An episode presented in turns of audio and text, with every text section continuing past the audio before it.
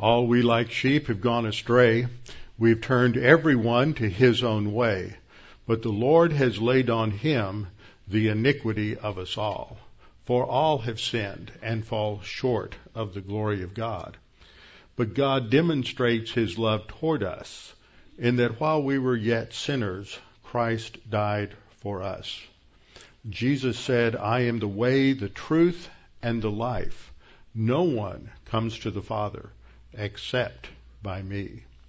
To Martha he said, I am the resurrection and the life. He who believes in me, though he were dead, yet shall he live. And whosoever lives and believes in me shall never die. Do you believe this? As we come together to study the Word this morning, let's begin with a word of prayer. Uh, Father, we're thankful for this time that we can be refreshed by your Word, that you will use your Word in our lives to challenge us, to change us, to correct us, and that we might be matured as we understand your thinking. For indeed, your Word is your thinking. It is the mind of Christ. It helps us to understand reality as you created it and not as we wish it were. Father, we pray that as we study too, that we might come to understand answers to some questions and that our faith in the scripture and its integrity would also be strengthened. And we pray these things in Christ's name. Amen. Open your Bibles with me to Matthew chapter 27, verse 3. Have you ever heard anybody tell you that in order to be saved, you have to feel sorry for your sins or you have to repent? That is often a common error in the way in which the gospel is presented for many people, just understanding that the good news of the gospel is faith alone, simply believing the good news that Jesus Christ died on the sin doesn't seem to be quite enough for some people. That somehow we have to add something to that. We have to be sorry for our sins or we have to have some sort of repentance of sin. Unfortunately, scripture never has that as a focal point at all. Doesn't ever say that.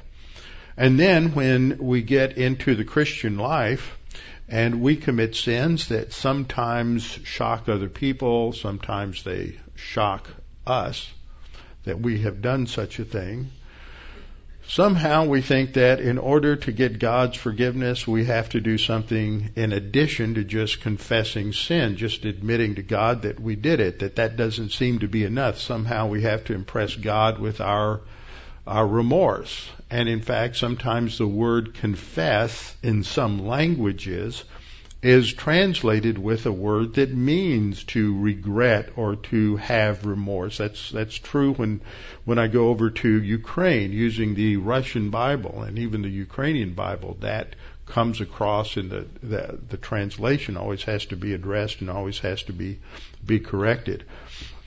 In this passage, we're going to see that there is in the Bible a significant difference between the idea of sorrow or remorse or regret and what the Bible calls repentance, also a term often misunderstood.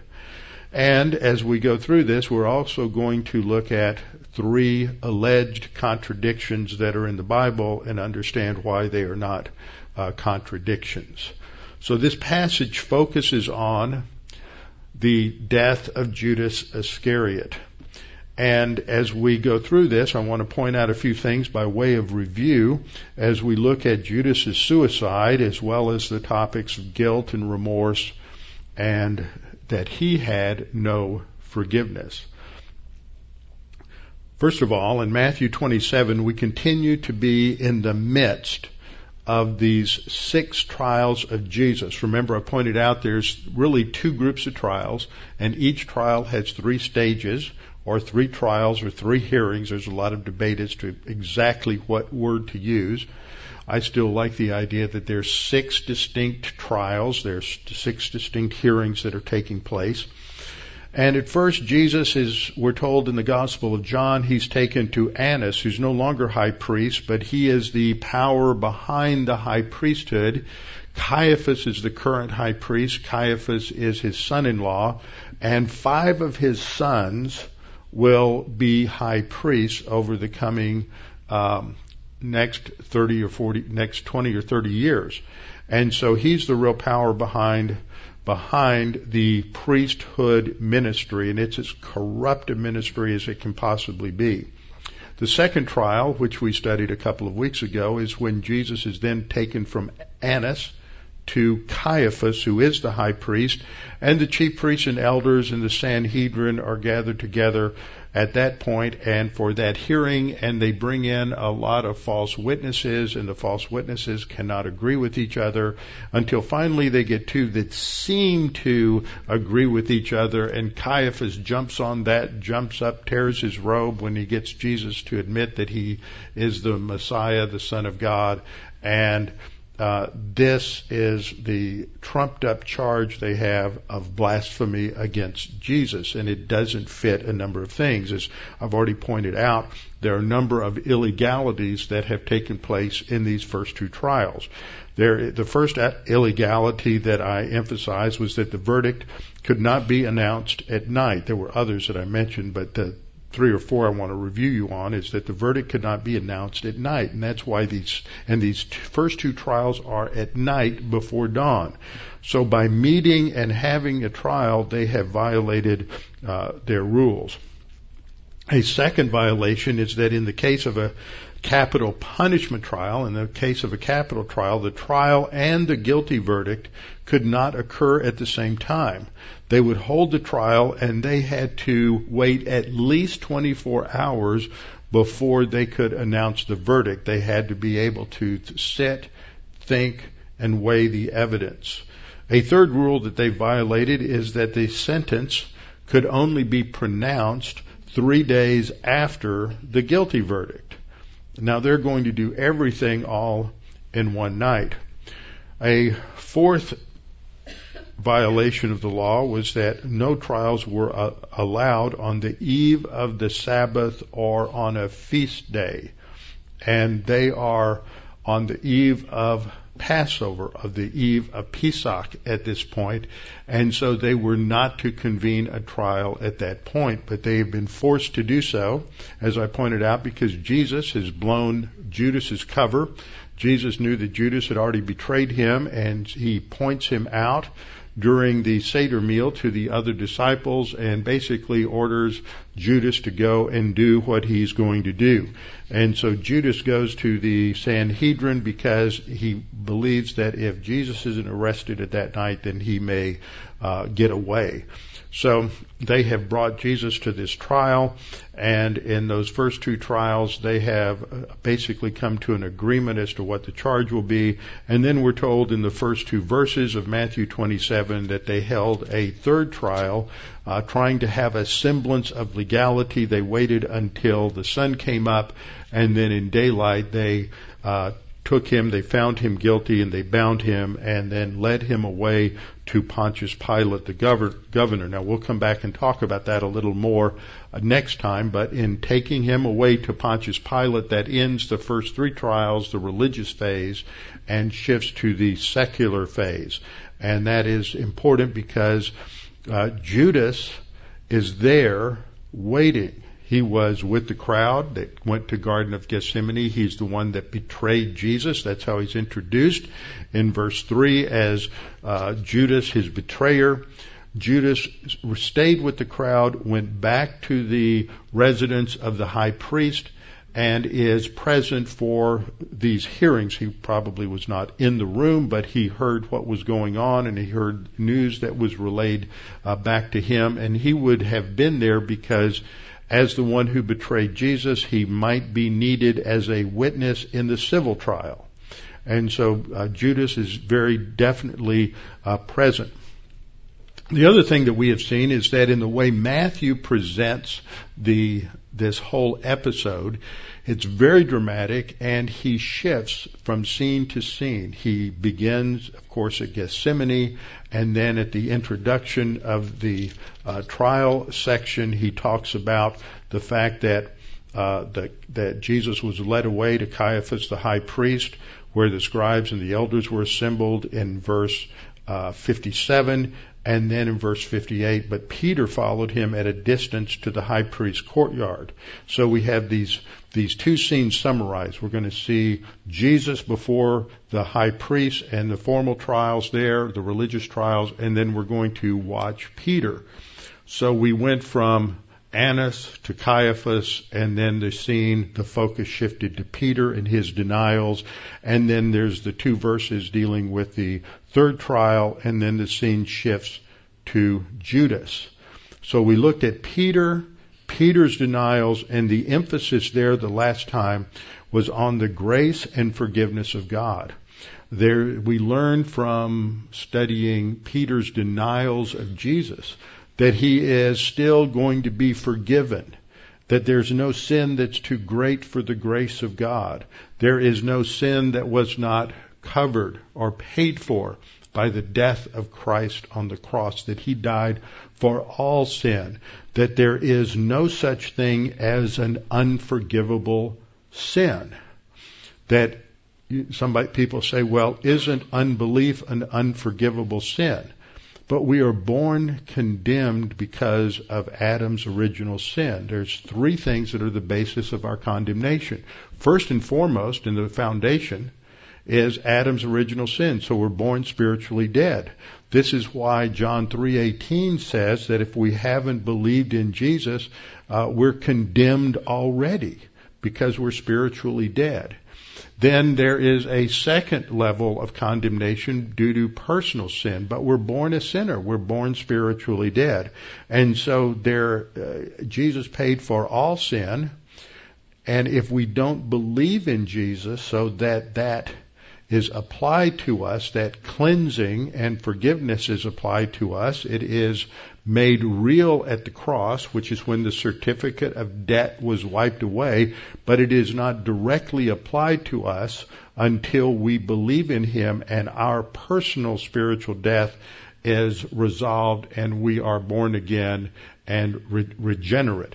And so, all sins are paid for, even the sin of suicide, which we'll look at in this chapter, because Judas is one of two people who have uh, suicide in the Bible. The other is Ahithophel, who was one of, of uh, David's counselors who had betrayed David, and he is an Old Testament type of of Judas and his betrayal of the Lord. So there's no such thing as an unforgivable sin. There is only failure to accept God's free gift of salvation and forgiveness and remission of sin. Jesus died to pay the penalty for all sin and to provide forgiveness and cleansing for anyone in the human race who would believe on him. God's grace is extended to all without exception and without distinction. Now, use those two words intentionally. When you come along with um, and talk uh, with Calvinists about limited atonement, they would say that Jesus died for all men uh, without distinction. That is, he died for Jews and Gentiles. But unlimited atonement teaches that God died, Jesus Christ died for all without exception. Every individual. So I always make that point that it's without exception and without distinction. Anyone can come to salvation, whosoever will believe in him shall have everlasting life. Now last time when I introduced Peter, I started with these slides and I'm doing it again today because we're in the background of this is Peter's contra- I mean, is Matthew's contrast between Peter's sin and denial of Christ and his forgiveness in contrast to Judas's uh, betrayal of Jesus and his not experiencing any forgiveness. So we learn from the scripture that from the very beginning, it was understood that Jesus was born to bring remission of sin. Luke 177 is the voice of Zacharias, the father of John the Baptist, whose ministry would be to point out Jesus, and therefore part of his ministry was to give the knowledge of salvation to his people by the forgiveness of their sins that would come through Jesus. At the end of Luke, I pointed out that Luke says that repentance and remission of sins should be preached to his name, in his name to all nations beginning at Jerusalem. Again, the emphasis that the cross provides forgiveness of sin. Remission of sin is the translation. It means forgiveness. It's the same verb, aphiemi, that we find in passages like John 3.16 and other places related to forgiveness. The God in the Old Testament is a God of forgiveness. Uh, uh, Exodus 34 6 and 7. The God is, the Lord God is merciful and gracious, long suffering and abounding in goodness and truth he keeps mercy for thousands, forgiving iniquity and transgression and sin. This is the God whom we worship. In Micah 7:18, who is a God like you, pardoning iniquity and passing over the transgression of the remnant of his heritage. See, God pardons iniquity. He does not retain his anger forever, but he delights in mercy. And in the New Testament, this is echoed by Peter in Acts 10:43 when he is witnessing to Cornelius the Gentile and his household he says to, to him that is to Jesus all the prophets witness that through his name whoever believes in him will receive the forgiveness of sins. That's what we have in Christ. That is a focal point of the gospel we have this Ephesians 1 7 in him we have redemption through his blood the forgiveness of sin also in Colossians 1:17 in whom we have redemption through his blood the forgiveness of sins. So we see that this contrast that is going to take place here between Peter and uh, between Peter and Judas Iscariot. What we see is that Peter betrays the Lord or denies the Lord and then he will seek forgiveness from the Lord. Judas betrays the Lord, but he doesn't seek forgiveness from the Lord. Peter is forgiven, Judas is not. Peter has guilt and remorse. When Jesus looks at him, Luke 22:61 after his third denial the Lord turned and looked at Peter. Then Peter remembered the word of the Lord how he had said to him before the rooster crows you will deny me 3 times. So Peter went out and wept bitterly.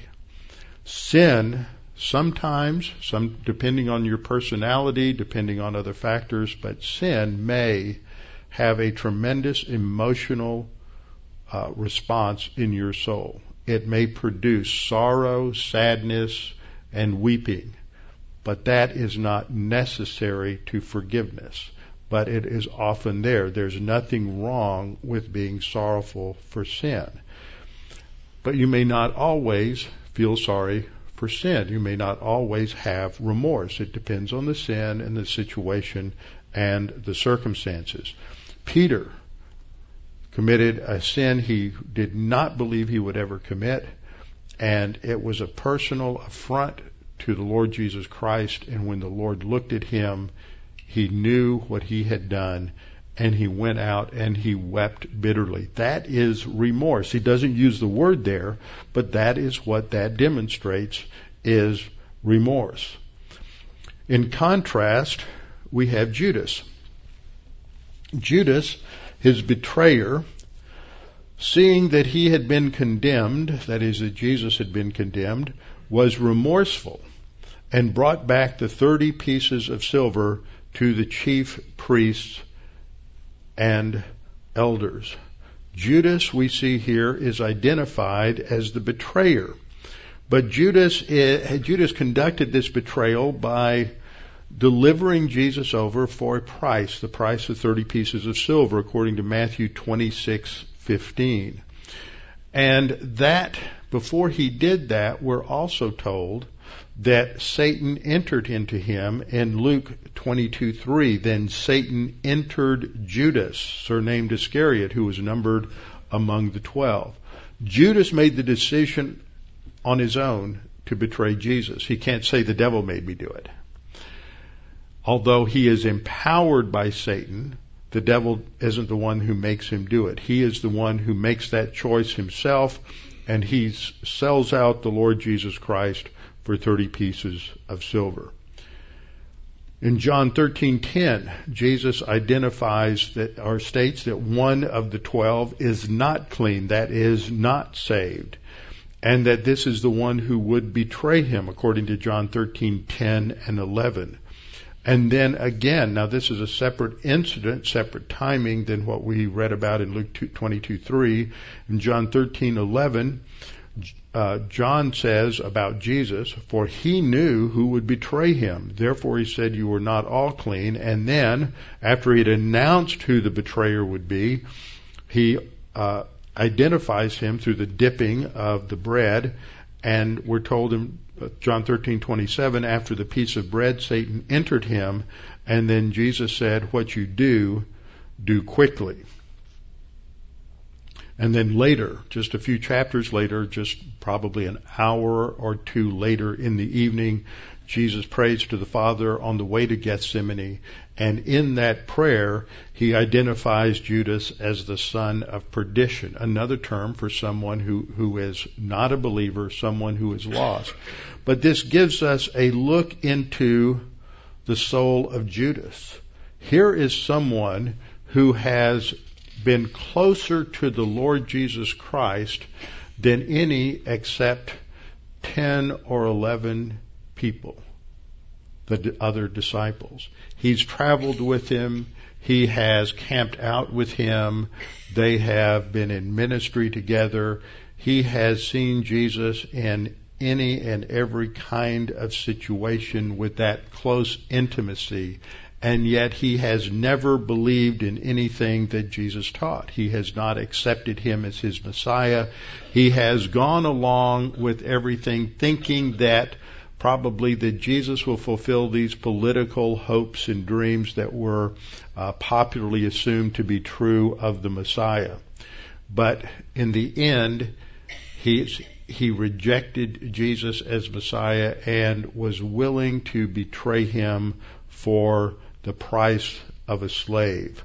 And so at this point, what happens is that uh, it almost defies comprehension that this man who has persistently rejected God's grace and God's truth turns on Jesus and betrays him. And so now, and, and on top of that, he's indwelt by Satan.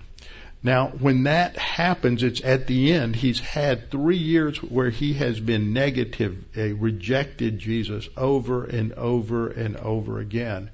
And then as that happens, his soul becomes more and more hardened to truth until he is open to Satan. When that happens, Satan indwells him. There's only one other person we know in history who is indwelt by Satan, and that is the future Antichrist.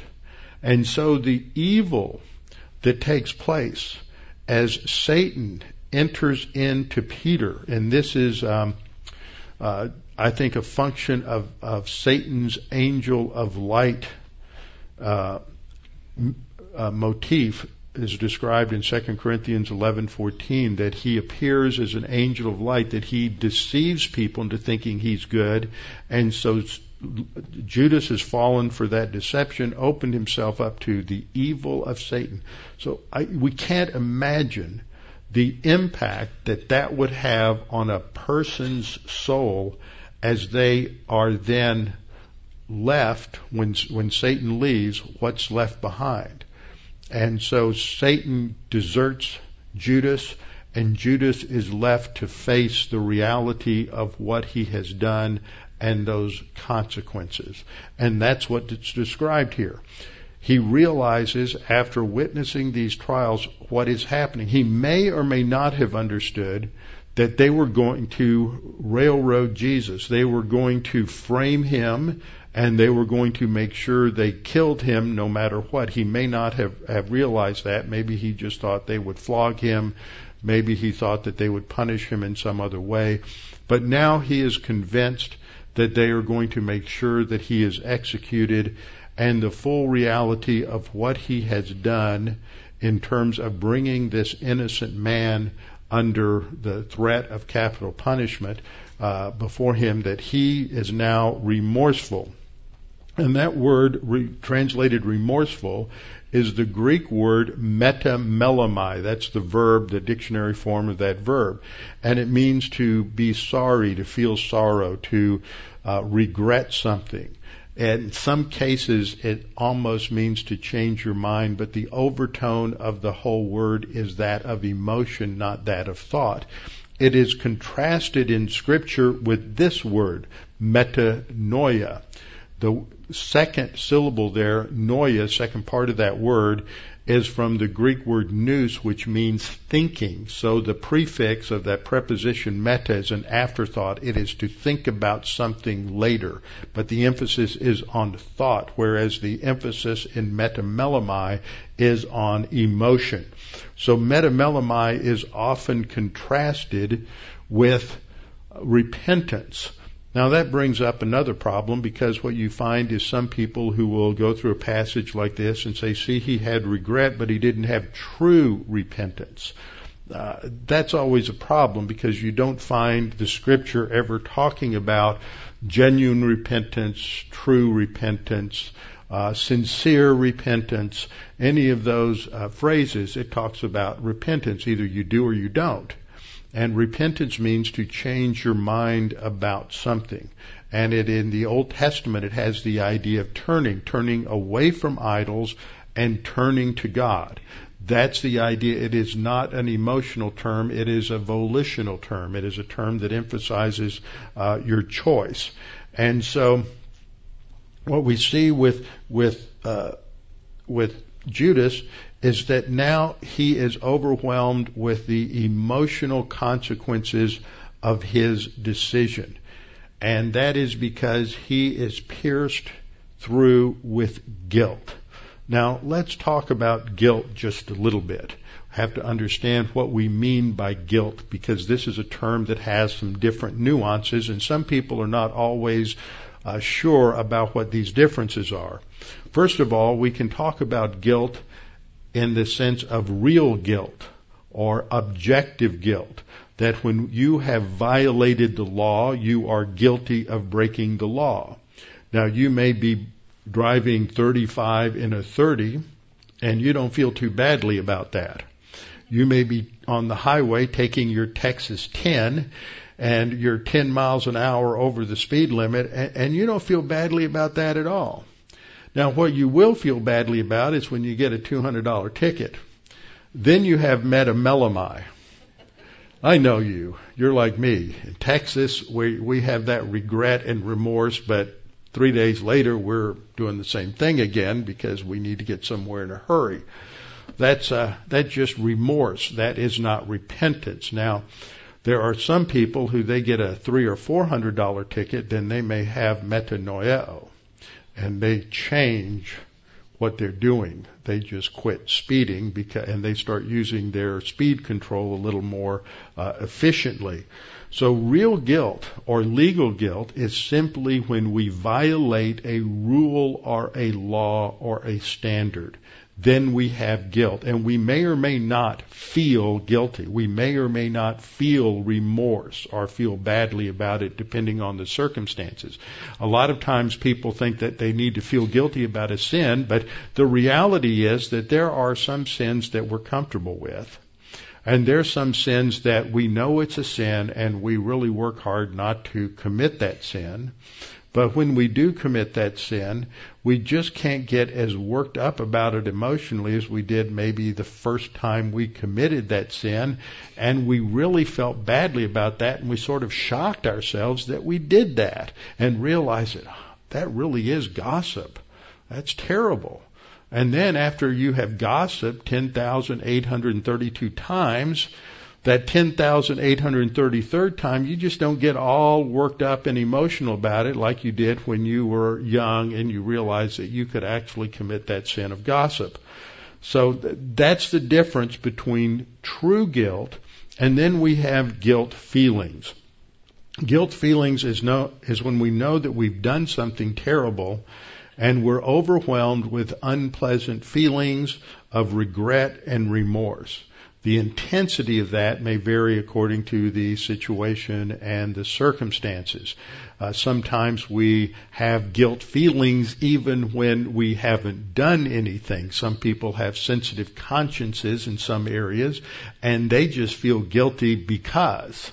Sometimes they grow up. You often hear about Catholic guilt or Jewish guilt, and various ethnic groups talk about the fact that if you grow up in in a uh, an Italian family or a Jewish family, you just grow up being made to feel guilty about everything all the time, whether you really did anything or not. And so guilt becomes a primary motive in life, and that's just guilt feelings. And what we have here is a case where there's real guilt, but there's also guilt feelings. But there's only one thing to do with guilt feelings, and that's to seek forgiveness. And that means, Scripture says, to confess sin or to believe in the gospel. And there's only one person who can forgive sin. Sin is not a crime. Sin, some sins might be crimes, but sin per se is not a crime. Sin is a violation not of secular law or civil law, Sin is the violation of God's character. And so I really can't sin against you and you can't sin against me. First and foremost, we sin against God and then there may be secondary effects in terms of our horizontal relationships. But when David had committed uh, adultery with Bathsheba, then he conspired to cover it up and had her husband Uriah uh, put in the front lines of combat so he would be killed, and he sought to cover this up. Uh, he committed sins that impacted people in terms of horizontal relationship. But when he confessed his sin in Psalm 51, he said to God, Against you and you alone have I sinned. Because the definition of sin is to violate God's standard, to violate God's character, and so therefore sin is only a violation against God. So when we sin, we have to we have to seek forgiveness only from God. Now, if that sin affects other people, then sometimes we need to go to those other people and we need to make things right with those other people as well. And what happens here with Judas is what happens with many people who don't understand or don't want to go to God for forgiveness is that instead of going to Jesus for forgiveness as Peter did, what Judas does is he goes to the chief priest. He tries to solve the problem of his guilt feelings by giving back the money as if he can turn back what he has done. And so he is going to uh, take those 30 pieces of silver and think that if he just gives that back that somehow that will that will make everything right. But that's not what happens. What happens is that he goes to them and takes the money to them and then they uh, they reject it in Matthew 27 4, he says, I have sinned by betraying innocent blood. So he's making an accurate confession. He understands exactly what he has done. He admits to what he has done. Problem is, he's not admitting it to God. He's admitting it to the chief priests and Pharisees, and it doesn't matter what they think, and they don't care. He says, I've sinned by betraying innocent blood, and they say, What's that to us? You see to it. You take care of your, your own situation. And so what he does at that point is to try to get rid of this money. And there's so many people who try all kinds of different gimmicks and different things to try to absolve themselves of guilt or guilt feelings when the only thing you can do is if you need to trust Christ as your savior. If you're already a Christian, then you just confess sin. And then if you confess sin, and John 3:16 says that if we confess our sins, God is faithful and just to forgive us our sins and cleanse us from all unrighteousness. That means that if you keep feeling guilty about that sin, you're just piling on. Now you're committing another sin that's related to that first sin, but this sin is that you're saying by your guilt feelings that God really didn't forgive me. I have to continue to feel guilty. If you believe God forgave you and cleansed you of that sin, then you don't go on feeling guilty. It's been handled. It's been taken to the throne of God and you have been forgiven. Now you need to move on and go forward in your spiritual life. But Judas doesn't understand any of that because he is not a believer. So the way he's going to handle it is he's going to uh, he's going to, in one, in a sense, stick it to the chief priests. Now you don't really get that reading it in the English, but it says, then he threw down the pieces of silver in the temple. And the way you might read that is that he has gone to them and they say that doesn't mean anything to us, go handle it yourselves, and that he just gets mad and throws the money at them. But that's not what happens. It says in the Greek that he threw the pieces of silver into the temple and uses the Greek word naos. There are two words for, that are used for temple in, in the Greek. There's the word hieron, which refers to the broad temple. All of the temple buildings and the, the precincts and the courtyards, all of that would be referred to by the hieron. But the word naos refers to the temple in the middle, the, the centerpiece, the holy place and the holy of holies. So he goes specifically to throw this money into the naos to force the chief priests to sully their hands and to dirty their hands by having to go in there and pick up the blood money. He's forcing them to deal with it. They said, you see to it. And he said, no, you're going to deal with it. And so he throws the money into the temple and he leaves and he goes out and he hangs himself. Now, why does he hang himself?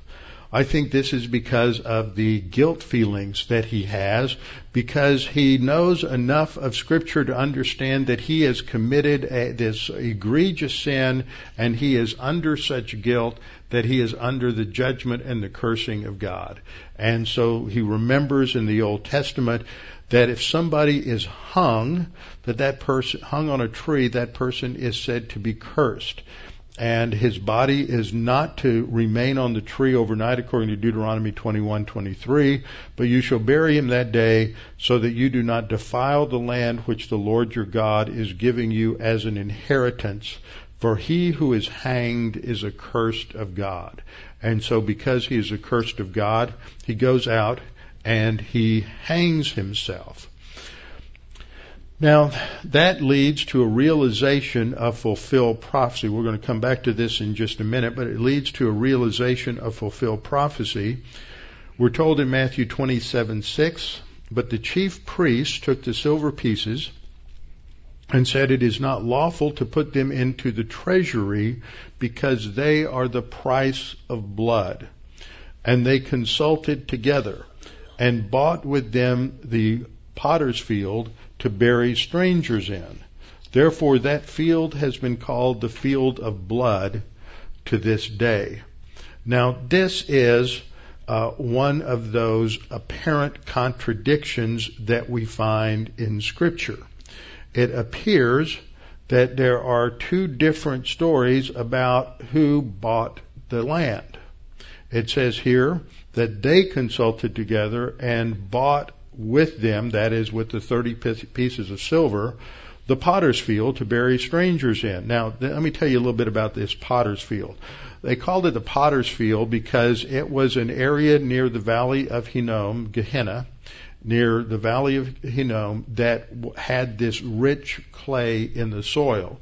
And so that was used in pottery. So this was a place where the uh, potters set up their shop and it probably refers back to a passage in uh, Jeremiah where it was, uh, talks about the, the potter and that this area was the, the the area where they would get their pottery, and so it came to be called the, the, the potter's field. And so when they purchase this, it's used to bury strangers. That's a euphemism for Gentiles. If a Gentile comes into Jerusalem and dies, well, and there's no family, then they bury him somewhere. This is where they would bury it. And because it's associated with the price of blood, it's called the field of blood.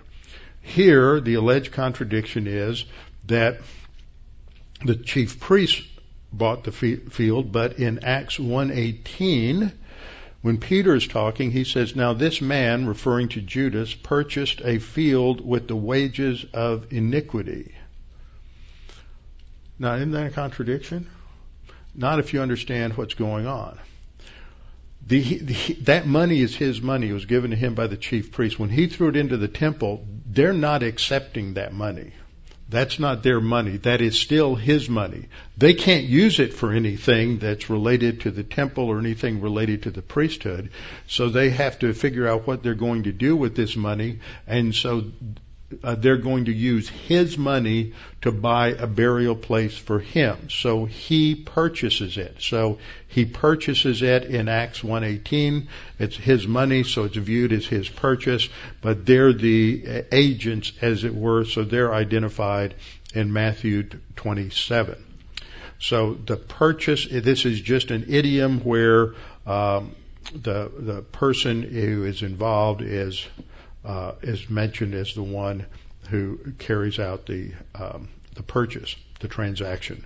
Now, there's a second alleged transaction, uh, second alleged contradiction, and that is that in Matthew uh, 27 5 says that he hanged himself, and in the Acts account it says that he fell headlong and burst open in the middle and all his entrails gushed out. That's a fairly vivid picture, but if you're used to watching some of the shows on TV related to homicide, CSI, and all those stories, it's not uh, not too graphic, not much of a surprise. So critics will come along and say, "See, the Bible's got two different accounts here." But they're not mutually contradictory. They're two rather satisfying uh, explanations for this, and I'm not sure which of them is true. Remember, this is a the early in the morning of the day that they're going to sacrifice the, the, Jesus and the day they're going to sacrifice the lambs for Passover. So it's a holy day. So Judas could have gone down to the area of the valley of Hinnom and he could have hung himself and his body is not discovered and they can't do anything with it even if they do discover it until uh, Shabbat is over. And if that body's hanging there in the sun for more than 24 hours, it's going to start to decompose. It's going to start to bloat. Gases will build up, things like that and then the branch breaks and he falls down and bursts open. That's one explanation that uh, I think ha- it's logical. It seems to fit. The other explanation is that he hung himself within the precincts of Jerusalem and because it is a holy day, anyone who dies, whose body is left in the precincts of Jerusalem, that would make the whole city unclean. You can't have that happen. So his body is discovered and they threw him over the wall and as a result of that he bursts open. So those are the two uh, explanations that are offered, and since the Bible doesn't go into any more detail, uh, they both satisfy the data showing that both can be true. Judas hangs himself, and then what happens to his body after he dies is uh, what's explained in Acts 1 uh, 18. And then we have another statement related to the fulfillment of prophecy. In Matthew 27 9, we're told, Then was fulfilled what was spoken by Jeremiah the prophet, saying, and this is the quote, And they took the thirty pieces of silver, the value of him who was priced, whom they of the children of Israel priced, and gave them for the potter's field as the Lord directed me. That's a prophecy, Zechariah 11:12, that is fulfilled in Jesus. One of many prophecies fulfilled during this uh, this time frame. Now, I've read a number of different explanations. most of the explanations say, well, there's just a contradiction here and there's an error, either a copyist error or something like that, because this quote actually comes from Zechariah 11:12 and the, Matthew writes it was spoken by Jeremiah the prophet. Now, again, there are, I think, two uh, acceptable, uh, satisfactory explanations. I'm more satisfied with the uh, first one I will give you and not as satisfied with the second.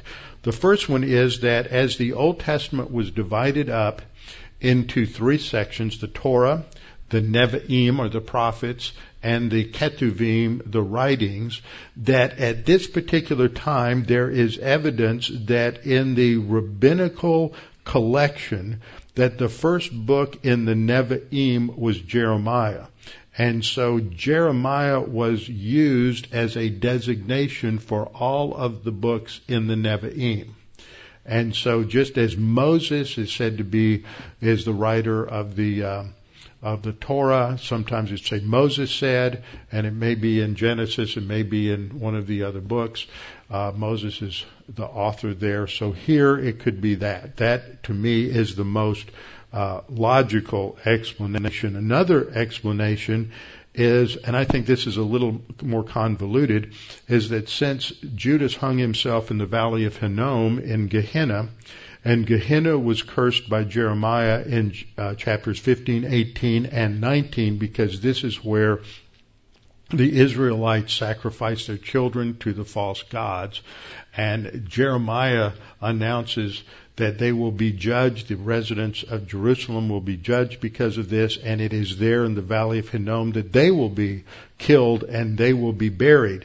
And so he, is speaking of Gehenna and this curse of Gehenna, and so that's what is being alluded to here is that uh, this curse. I find that a little more convoluted, but I think it is uh, it is satisfactory for some people. So the point from this is that Judas's guilt is not resolved because he has denied his Savior. He has not gone to God for forgiveness. And so it's not that he has committed an unforgivable sin, but that he has not believed in Christ, which is the only way to have forgiveness of sin and to have our condemnation removed by the grace of God. And that's the gospel is that we can have uh, our sins forgiven. We become born again simply by faith alone in Christ alone, with our heads bowed and our eyes closed. Father, we thank you for this opportunity to uh, come together to reflect upon your word. The lesson that we learn here and realize is that suicide is not a special sin, it's just another sin and that it is the result of, in this case, of a compound of sins. And Father, we pray that uh, if there are anyone who is wrestling with that, thinking that this is somehow maybe a loved one has committed suicide and thinking that that's an unforgivable sin, that they will realize that that is not so. That all sin has been paid for by Christ on the cross, and the issue is simply belief in the gospel, trusting in Jesus Christ as Savior. And we pray that anyone listening who has never trusted in Christ as Savior, that they would take this opportunity to do so and to believe that Jesus died on the cross for their sins, and therefore they will experience that forgiveness and regeneration in their life, and that they would be freed from the guilt feelings and recognize that their guilt has been erased. Now, Father, we pray that you would challenge us with what we have learned today, and we pray this in Christ's name. Amen.